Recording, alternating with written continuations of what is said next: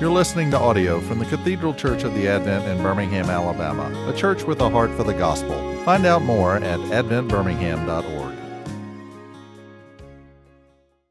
Heavenly Father, I do pray and I do ask at this time that ultimately, in the end, not my word, but your living word, Jesus, your Son, would go forth, and that would be what remains.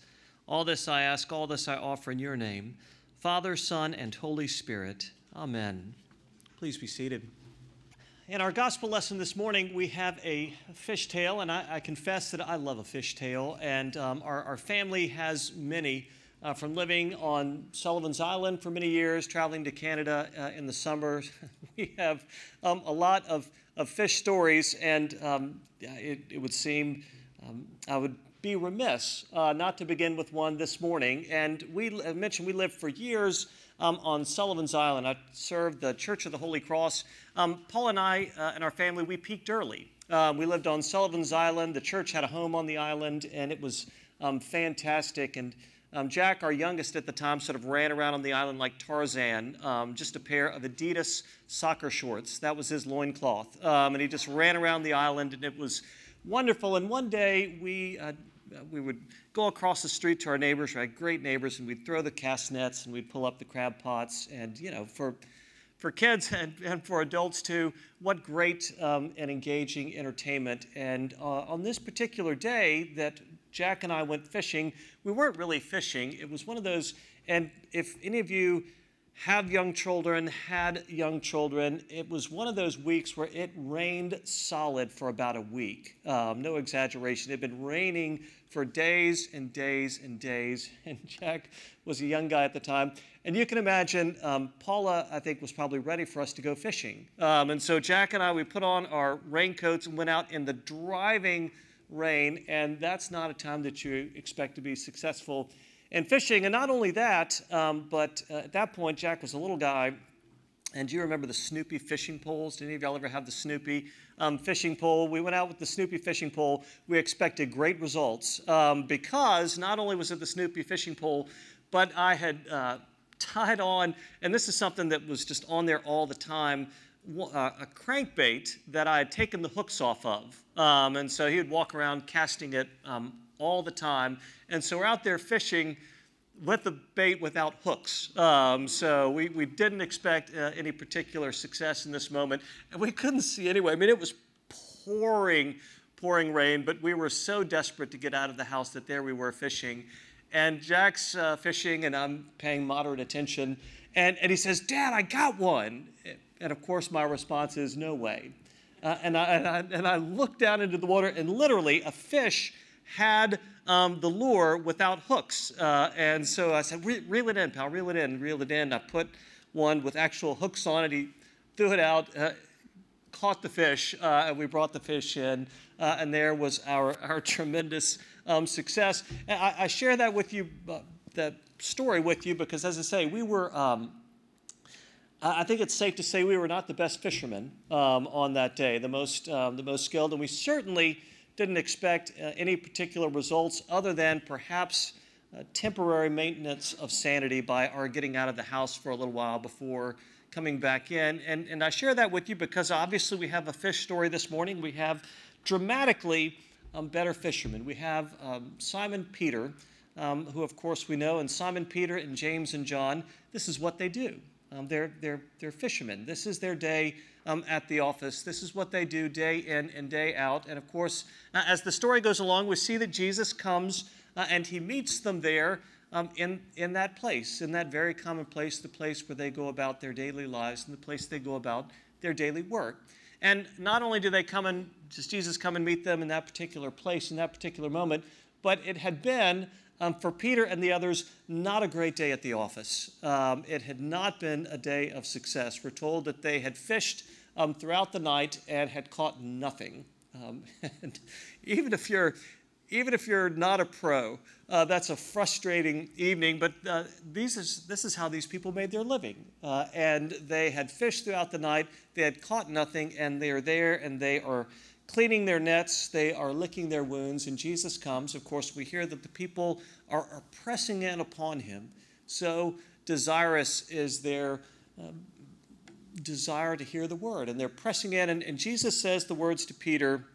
He gets in his boat and he says, "Push out, um, push out into um, the deep water."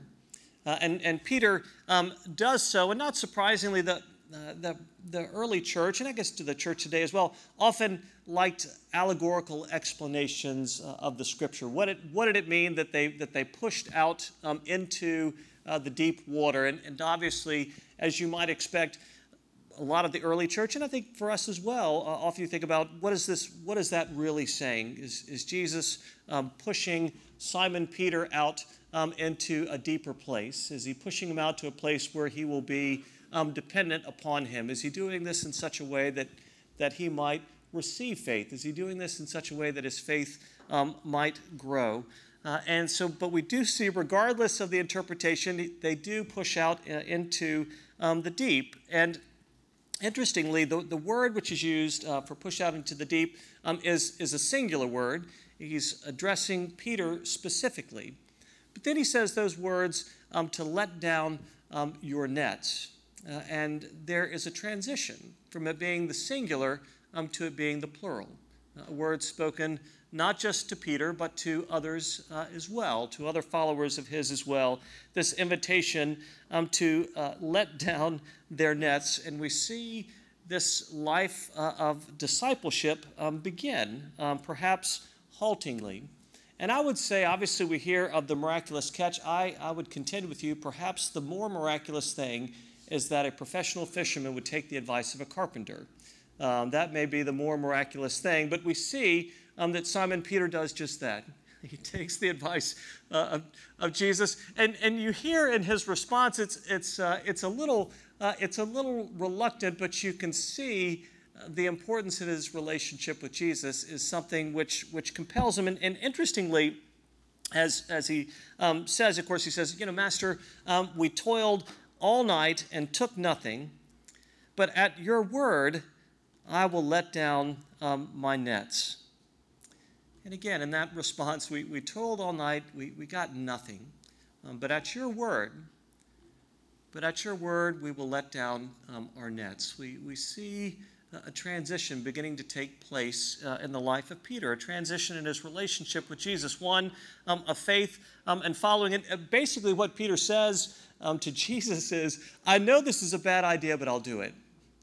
This is a bad idea, but I'll, but I'll do it anyway um, because, because you've said so. Uh, and uh, in many ways, that uh, can be um, what, what faith often begins to look like. And I, want to share with you a wonderful quote from James Edwards as he is writing this, and he talks about the change in address as Peter speaks to Jesus. And Edwards writes this Peter trusts the word of Jesus despite all experience to the contrary, and that for him, as for all believers of all time, is faith. When Peter calls Jesus Master Epistates, there is already a hint of his ultimate allegiance, close in meaning to rabbi Epistates occurs in the New Testament only in Luke, and in every instance but one, it comes from the mouths of people endeavoring to follow Jesus. It is less a theological title than acknowledgement of a practical relationship. Um, you're the boss. We see Peter um, beginning to um, desire to follow Jesus. The, the words, uh, perhaps of resignation initially, um, you're the boss. I'm not sure that I agree with you on this. I don't think that this is necessarily the best way for us to proceed at this particular moment, um, but you're the boss. It, it makes uh, me think of those uh, sort of beautiful words in John 6 as Jesus says, Unless you eat my flesh and drink my blood, you have no part of me. And people began um, to fall away, and Jesus turns to his followers and says, Do you want to leave as well? Uh, and the wonderful words of Peter in that moment Lord, to whom shall we go? To whom shall we go? You alone um, hold the keys to um, eternal life. And there's also another change, of course, because he tells them to let down their nets. And as they do so, of course, we hear of the catch is such that they can't even bring it in themselves. And of course, they call their friends to come over, and their friends are not sufficient either. We hear that both of the boats begin to sink as they haul in this miraculous um, catch of fish. Uh, and, and of course, they're, they're bound to be profoundly shocked. And we see that in Peter's response because, again, he transitions from, um, You're the boss, I'm not sure that I agree, but I'm going to go along, along with you, to Peter falls down before him. And he says, Depart from me, for, for I'm a sinful man. Uh, I'm, I'm not worthy um, to be in your presence. And instead uh, of calling him boss, he calls him Kyrios, which is the word for Lord. Uh, he says, I, am I'm, I'm not, it's Wayne's World. I'm not worthy, is what, is what he says. And, and, he, and he falls down, he falls down before Jesus saying that I am not worthy. Well, I want to share something with you as I have read this uh, over the years many times, probably as you have as well. This is one of those uh, familiar sayings of Jesus I will make you um, fishers of men, I will make you um, fishers of people. It's, it's one of those things uh, that, that we've heard again and again and again, and we feel fairly familiar with the story, and that certainly includes me as well. Uh, but I, I have a confession to make, and I have something to put to you this morning and ask you to reflect on whether this might be accurate um, or not. Uh, because again, for many years, as I read this, the human being being the human condition, as I read this text and as I preached it as well, I thought it was about you and me, uh, our favorite topic, ourselves. Um, I thought it was, I, I, I thought, you know, for the most part, it was about me, right? And it was about you, what we should be doing as followers of Jesus. We, we should be um, fishers of men. We should be um, disciples. We should be um, doing this. That had been my, my reading and my application. Of course, it, it's, it's about us and it's about um, our response. And not surprisingly, that made me weary um, because. if your track record is anything like mine, that, that's not the most encouraging word to hear that this is what you should be doing. Um, go get them, don't blow it. But it's really, it's really a story about God's grace.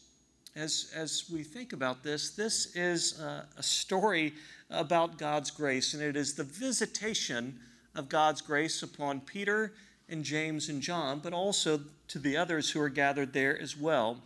It is the gracious work of Jesus in the end which sweeps us um, into his net. And as recipients of God's grace, it, as, as you experience, you know that that you can't hold it in. It's like that good news. It's like that tremendous gift. It's that tremendous blessing that not only can you not hold it in verbally, but you can't hold it in physically as well. It's so apparent um, upon you. And Jesus comes to Peter and James and John in their everyday lives as they're going about their work, and he visits his grace um, upon them. Because as you might imagine, uh, what we have here is, is not a guide to better fishing. Um, what we have here is the living God um, who has come forth into the world to pursue people like you and me, ordinary people going about their ordinary lives. Um, Jesus appears um, in the midst of them, and I would contend to you, and I think I'm absolutely correct on this. Peter did absolutely nothing special on that day. He did absolutely nothing special to deserve Jesus' visitation. In fact, um, it had been an entirely unsuccessful day going about his daily life when Jesus appeared to them. He had worked all night and he had accomplished what? Nothing.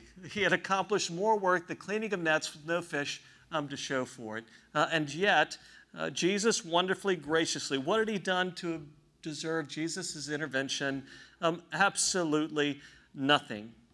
It was a sheer visitation of God's grace um, upon him. And in thinking about this, I was drawn back um, to the book uh, of, of, Genesis. And if you remember, um, at the very beginning, Abram uh, and Sarai, before they received their new names, you remember God comes to them, and God comes to them, and he, God calls them, the most unlikely pair to be called um, into ministry. He goes to St. Martin's. Um, and says, "I have a plan for you." Uh, is in essence what is in essence what happens. He goes to skilled care uh, and says, I'm going to make of you a great nation. That's how preposterous uh, is the word of God which comes to Abram and to Sarai. And if you remember, among the things that he says to them, he says, And, and you will have a son. And, and of course, uh, they are beyond that point um, in their life, and that had been something that they had longed for to no avail.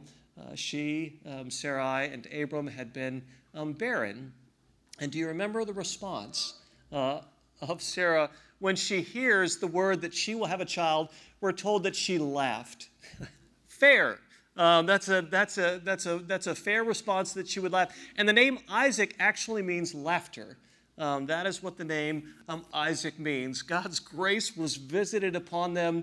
Um, and what did she do? Um, what did they do? Uh, understandably, not surprisingly, um, they laughed. As we hear this, this, this call, this invitation for you and for me to be in relationship with Jesus, to follow Jesus, to be fishers of men, to be fishers of people, I, I do hope that you hear that what we're called to is the experience of God's grace what we're called to is the unmerited, unmerited experience of His gracious intervention in yours and my life. Um, his coming to us, His expressing His love and His grace and His care um, for you and for me. Uh, that, that's what is the expertise that's called for? It's that. Um, it's this experience of this unmerited grace and favor of God that He visits upon us and allowing that, I would say that what grace um, sounds like often is laughter. It's, it's preposterous. It's that sudden change in the story that you thought, no way is that going to happen. No way could that happen. No way could this situation be redeemed. And then suddenly things are changed so much, but the only response is to laugh uh, at, the, at the sheer joy um, and profundity uh, of what has happened. I share with you um, a final quote, uh, again from our, our friend James Edwards. And he says this one cannot enter the holy and glorious presence of God. However, nor can one hear the word of Jesus until its grace, uh, until in all can. Let me start again. We're going to take two on that one because it's really good. Uh, we don't want to blow this here. Um, one cannot enter the holy and gracious presence of God, however, nor can one hear the word of Jesus in all its grace and truth without being convicted of one's utter ungodliness. The, mir- the miraculous catch does not depend on Peter's confession of faith. The source of the catch depends on the will of Jesus, on grace. Grace precedes repentance. Only an encounter with the grace of God can evoke true acknowledgement of sin and repentance. Recognition of guilt and unworthiness does not drive one from God Rather, in the paradox of grace, it draws one to God. Earlier, Jesus drew apart from the villagers who wanted to keep him from them for themselves. Here, as the friend of sinners, he draws near to Peter in the latter's awareness of his unworthiness. Jesus does not call the righteous who seek to justify themselves by some standard other than himself. He calls sinners like Peter who drop their defenses and yield to his transformative love um, and forgiveness. The word for fish, zogrein, means to catch alive, and the message given to Peter will cause life to flourish. Peter has been caught by a miracle of grace, and he commissions Peter to catch people likewise. The wonderful word of God's grace uh, is that it catches us not by barb, it hooks us um, not with a barb, it it hooks us with the sheer beautiful folly of it that God would pour out love and grace upon you and me in Jesus Christ, that He would come to us uh, and seek us, that through His cross uh, and through His resurrection, um, He would forgive our sins, He would reconcile us, uh, He will enable us to go forth as recipients of His grace. So, as we're called to be um, fishers of men, fishers uh, of people, uh, we're called to experience God's grace. Uh, to allow that um, to wonderfully flow into our lives, to shape and fashion, and, and to hold out not ourselves, uh, but the glorious nature of God is made known to us in Jesus. And as we hear that this day, let us pray. Heavenly Father, we thank you that you seek us um, where we are, and that your grace precedes our repentance, that you pour out your grace upon us. I pray that you would wonderfully, recklessly, graciously do that this day upon all gathered here, uh, that we might know the content of your character, uh, and that would indeed shape and fashion and bring the fullness of life for us that you desire for us. And all this I ask and offer in the name of Jesus, your Son. Amen. You've been listening to audio from the Cathedral Church of the Advent. If you live in Birmingham or find yourself visiting, we hope you will join us at one of our Sunday services. Find out more at adventbirmingham.org.